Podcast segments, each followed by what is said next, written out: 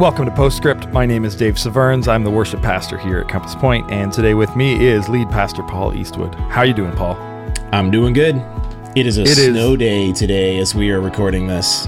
Yeah, we like this this weekend was Valentine's Day, Family Day, and now Snow Day. It's very very exciting. Um, but we're not here to talk about holidays, are we, Paul? We're We here are to not. talk about about Sunday. We're here to continue to talk about Thessalonians in the series we're in. Um, do you want to give us a little recap from Sunday? Where were we? Yeah, we were at the end of uh, chapter five of First Thessalonians, which is the end of the book, and so we were closing off First Thessalonians. And as Paul was wrapping things up, he has this he has these little bits of information that he sort of fires away at the end, quick fire.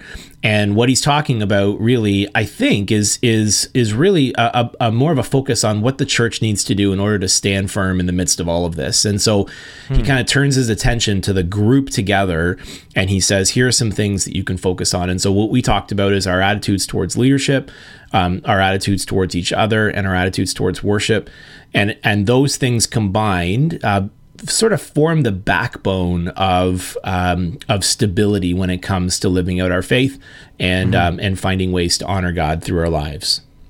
Yeah, that's that's great. Well, let's let's dive into these um, these things. So let let's start attitudes towards church leadership. Um, and you touched on Sunday. Obviously, uh, we have we have scores of people who are leaders in our midst in, in different Yeah. capacities. Um, I mean, obviously, we've got lots of volunteers, lots of people doing stuff, uh, but we've got staff and we've got our board, which is our elders and deacons. Um, how do we how do we treat these people? How do we encourage them? What does that look like? Yeah, and so what I mentioned on Sunday was probably the first thing that we can talk about is is um, thankfulness and just being appreciative, um, saying thank you more often. Um, you know, there's this fine line of uh, yes, we need to honor those who have been put in in in you know who are responsible for us and our growth. Um, but that doesn't mean that you know we just throw out the idea of earning respect or earning that kind of um, that kind of uh, you know perspective. I think both of those things come into play. Uh, what Paul talked about is the leaders who a work hard among you, um, and b who uh, who care for you in the Lord, and then c who admo- admonish you. So he talks about these three characteristics, and those are the kinds of leaders that we need to respect: the ones who work hard, who care deeply, and who have the courage to admonish at times. Those are the leaders that we need to um, you know respect and honor.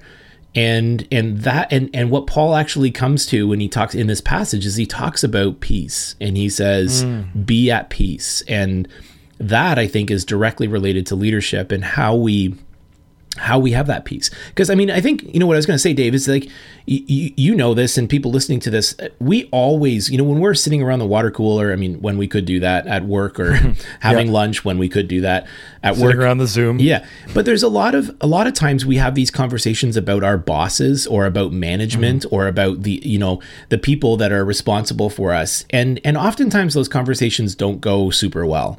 In fact, for the most part, um, there's always reason to be critical of leaders. And and so I think that we we sort of have that in our mind, and then we take that over into our church, and then Yep. and so that criticism becomes really apparent there. The truth is there there is valid reasons to be frustrated with your leadership. Um, a lot, and and that's kind of where it comes from when it comes to the uh, our work side. But I think it also, um, you know, we have to recognize it happens in the church. But the question is, we we should be different as a as a body of believers. So what does that look like, right? So, so are you? Okay, I'm gonna uh, point point out the irony of what you're saying, and we are having this conversation as you're the lead pastor. I am one of your employees, but I'm also a staff member. Um, we both receive a lot of feedback. Are you saying that people shouldn't give us critical feedback, or how how do we um, how do we help our leaders, and how do we give them good feedback? Maybe is the question I'm asking. Well, simple. If the only time that you're connecting with your leader is to give critical feedback, don't do it. I mean, Okay. you haven't earned the right to have a conversation. People, you're not going to be heard. I mean, let's just put aside, like, I'm just talking practically here. Um, and, and, and maybe this is a, you know, kind of a, you know, maybe it's a pride thing from leaders or whatever it is.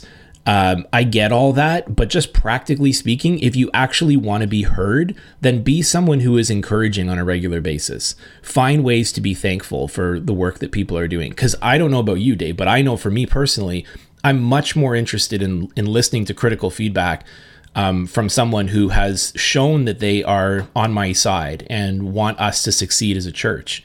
Yeah. Um, and so I, I think that giving critical feedback is absolutely important to the life of the church.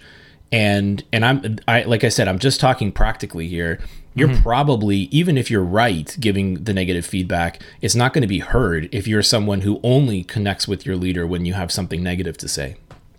Yeah, I think that's uh, that's really really helpful. I'm my personality type. I I actually really love good lively debate and disagreement. Um, but I'm with you. If someone only ever talks to me to give me specific critical feedback, um, and especially if it's not done with grace or kindness, uh, I I don't I don't particularly hear it or think it's valid. Um, and same thing with, I mean, we we kind of have a policy. If someone sends in anonymous feedback, if someone leaves an unsigned note, we throw it out. We don't pass it along. We don't take it seriously. It's not it's not worth it. Um, that being said, one of the things um, I have I so appreciate people coming to me and offering different perspectives. Um, if they're people who have proven that they are with us and um, yeah. appreciative, I one of the uh, anyone who's in leadership knows this this tension. But one of the things that I I feel we face is um, we get really generic thanks from people. Hey, that was great. And then really specific feedback. Hey, this specific thing you did was terrible for this reason. I mean, yeah. And, and most people aren't that harsh, absolutely. Um, but I would just encourage you, man, find specific things that you can be thankful for in the leaders that you work with, um, the leaders yeah. in the church. And I'm not, this is not for for you and I, Paul, um, but maybe you work closely with other staff members. Maybe you know some of our deacons or elders. Find specific things that you can appreciate, that you can be thankful for, that you can come alongside and encourage them. Yeah, and that is that's huge. I find. Yeah, and I would also say, you know, Dave, I think it's important for people to recognize that, and I've and you know, from what I've seen from our leaders and right across the board in different places in our church, I say I would I would say, you know, beyond a shadow of a doubt that every one of them works hard and cares deeply and wants to make mm-hmm. sure that we're on the right path. And so here's the thing. Nobody yeah. wakes up in the morning saying, "How can I make a big mistake?" You know, instead, what our leaders are doing every time they get up is thinking, how can I help people get closer to God? How can I help people get closer to God? And I think that if I'm part of the church family and and you know, at some point in my career, perhaps I will be part of the church family and not in the lead pastor role.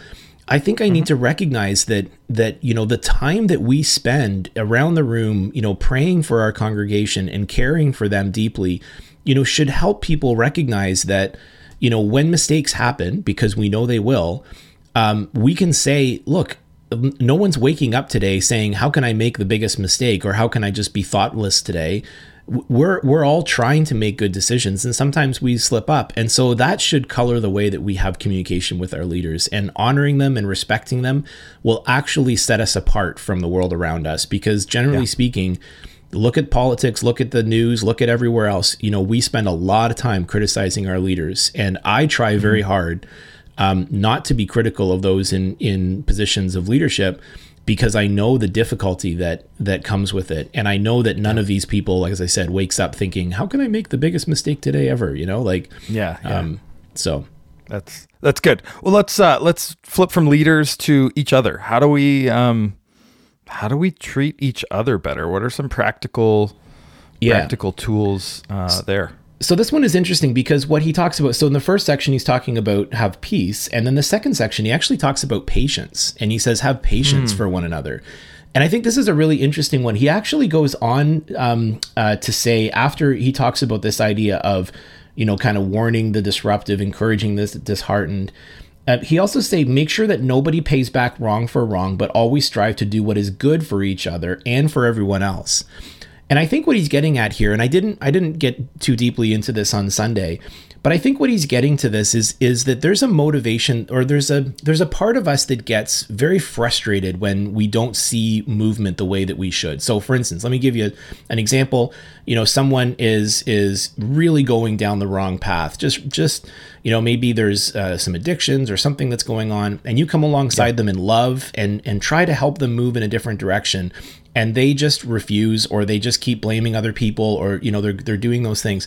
What ends up happening sometimes is we start to get resentful and say do you know how much time that I've put into this? Do you know how much I care about you? I've been trying all this time and you don't care? Well good riddance. You're done. You're like forget it. It's no it's over. And I think this is what what Paul was getting at here. I think he was recognizing that when we get into life on life with other people, it's messy yep. and it's hard.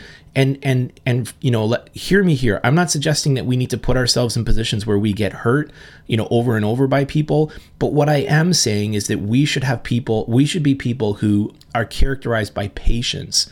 And do you know what goes along with patience? Grace. And, and to mm. me, the church should be a conduit of grace. We should be a place that pours out grace to the people that are around us.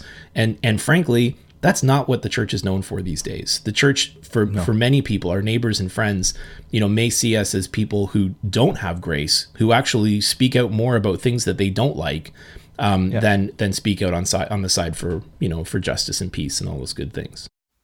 So I love I love what you're saying there. Um, can you give me any any specific examples? Maybe things you've seen even in our church that maybe maybe don't express patience, uh, that that don't have us doing that, and then what what the alternative could look like. Can you just paint a little picture there? Um, something really practical, really hands on.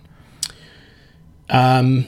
Okay, so picture in your mind wherever you are, if you're driving or whatever, picture in your mind mm-hmm. that person that when they come towards you on a Sunday morning, your heart starts beating a little faster and you're kind of thinking to yourself, oh man, what are they going to tell me about today? Or what are they going to complain about? Or what are they going to, you know, um, be concerned about or whatever? Think of that person mm-hmm. in your mind.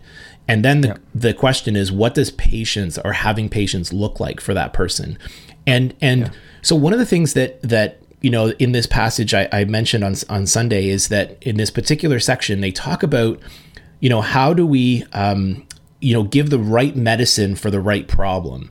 And that mm. requires us actually listening to what's going on because it's easy for us to say, that person is disruptive and so what they need to be is reprimanded or warned in this passage it says warn the disruptive warn those people yep. who are kind of you know whatever yep. but maybe when we listen and take the time to hear we may find out that these people are disheartened or we may find out that they're hurting in some way. Mm-hmm. And so yeah. the response, the medicine for that issue, the response that we need to show is actually something different. We don't need to warn the or warn the disheartened that's going to end up pushing people away. If the person is disheartened, we need to comfort them and encourage them. And so in our minds, when we think of those people coming towards us who just, you know, the hair on the back of our neck stands up and we just bristle at it, when we have a conversation with people like that, our job should be listening carefully to find out what's going on in that person's life and how can I speak to that directly. And yeah. and you know, so sometimes you may feel like the person maybe the person feels like they've lost something big and the reason that they're complaining is because they're thinking about another time. And you can come alongside them and say hey you know i understand that things were different here or things were different then or whatever. You know what are yep. some things that you can look at now that bring you courage or bring you peace or whatever? So I, I think that's the way that i would put it. I think we can all think of people who we don't have patience for.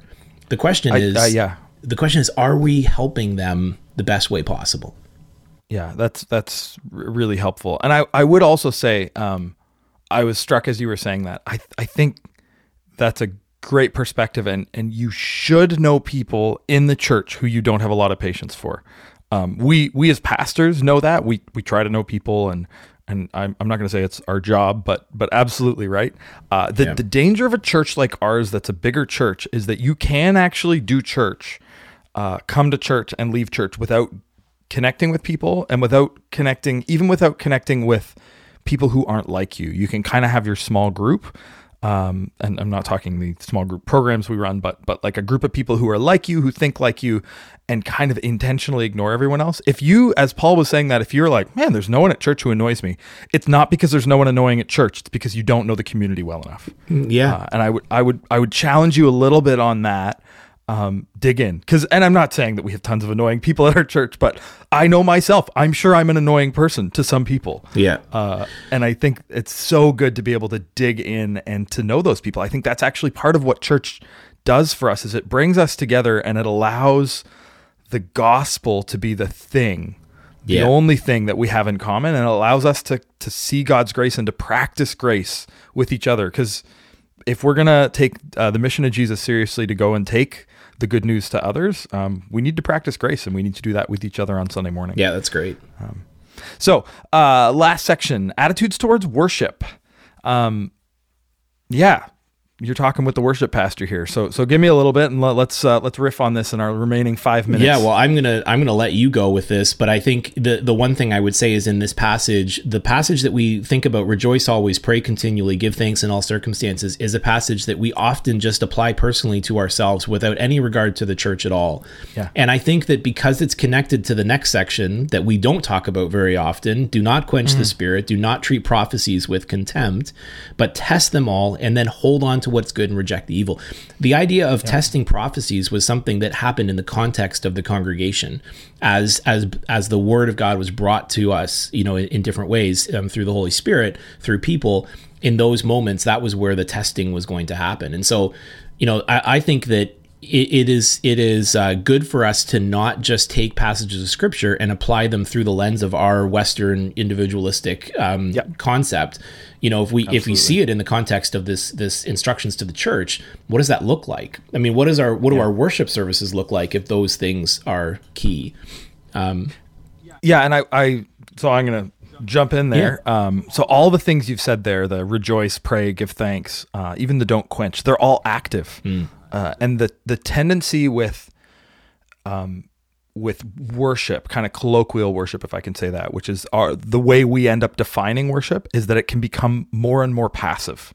The more used to it we get, the more comfortable we get, the more it becomes something you watch or you, you know, you kind of sing, but you, you know, you, it, it's not even even our sermons, um, which I would say our sermons are absolutely part of our worship uh, you know, what is our what is our job during our sermons? Well, you know, it's to sit there and to try to pay attention. Well, maybe that's not enough, uh, right? How is it in the midst of these things we can rejoice and pray and give thanks and not quench the spirit? And how do we do that together? I think that's a really uh, a really good and tough question. Well, how- and you talked. To, Yeah, I was going to go say, ahead. how do we prepare for worship? What's the way that we can be ready Yeah. for a Sunday morning? What does it look like?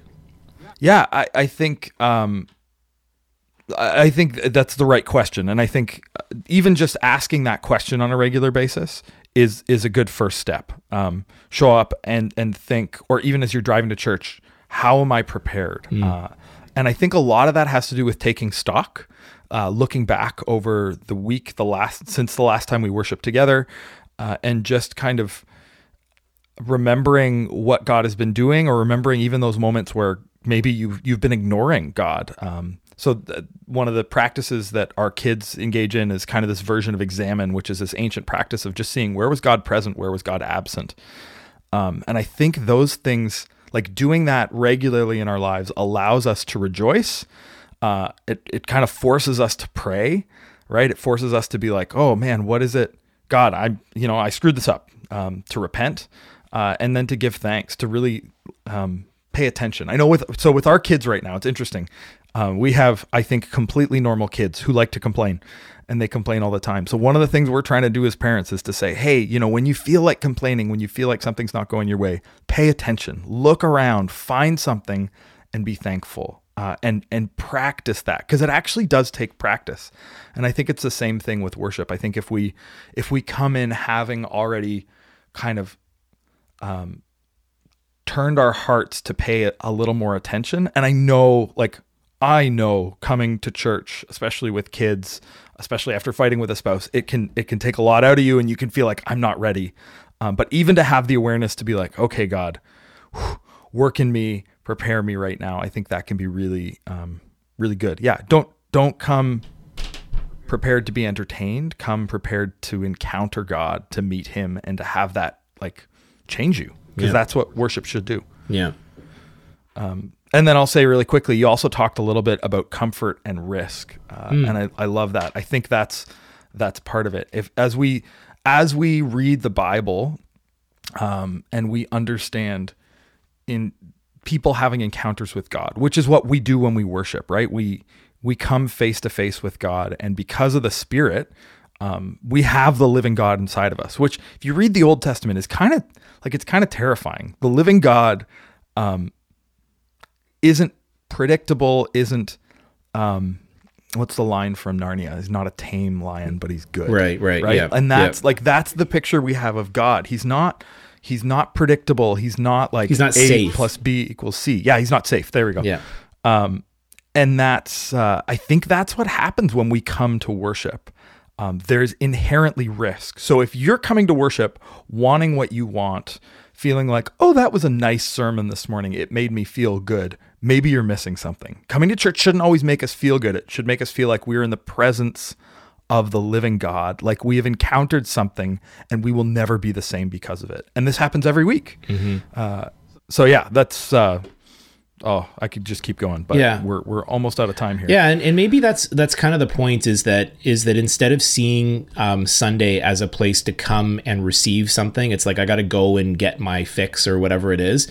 It's almost it becomes like a hinge point where it's like it is the culmination of this week that I bring to God, and then I'm preparing myself for the next week, right? And there's sort of like this, and and so the work that we do beforehand is most important, rather than showing up and hoping to have this spiritual experience. I think it was B.B. Warfield that said, "You'll never fail to meet God in the pews if you bring Him there yourself." And I think I think that our responsibility to strengthen our church is to engage in a life of worship that we bring with us into the worship experience and, and uh, on the weekend and now all of a sudden it's going to be a completely different and inspiring worship service because of that, right? So that's cool. Yeah, absolutely.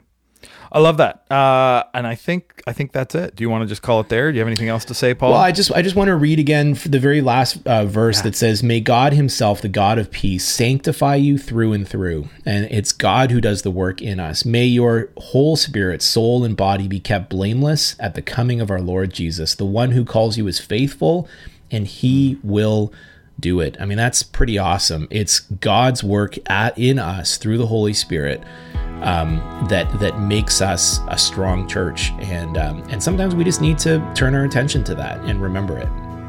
Yeah, I love that. Well, thanks, Paul, uh, and thank you for listening along to this week to Postscript. Uh, as always, please send us your questions if you've got things that you think, ah, man, I'd love to know more. I'd love to hear Dave and Paul or whoever chat about these things. We would love to hear from you, and we'll talk to you next week here on Postscript.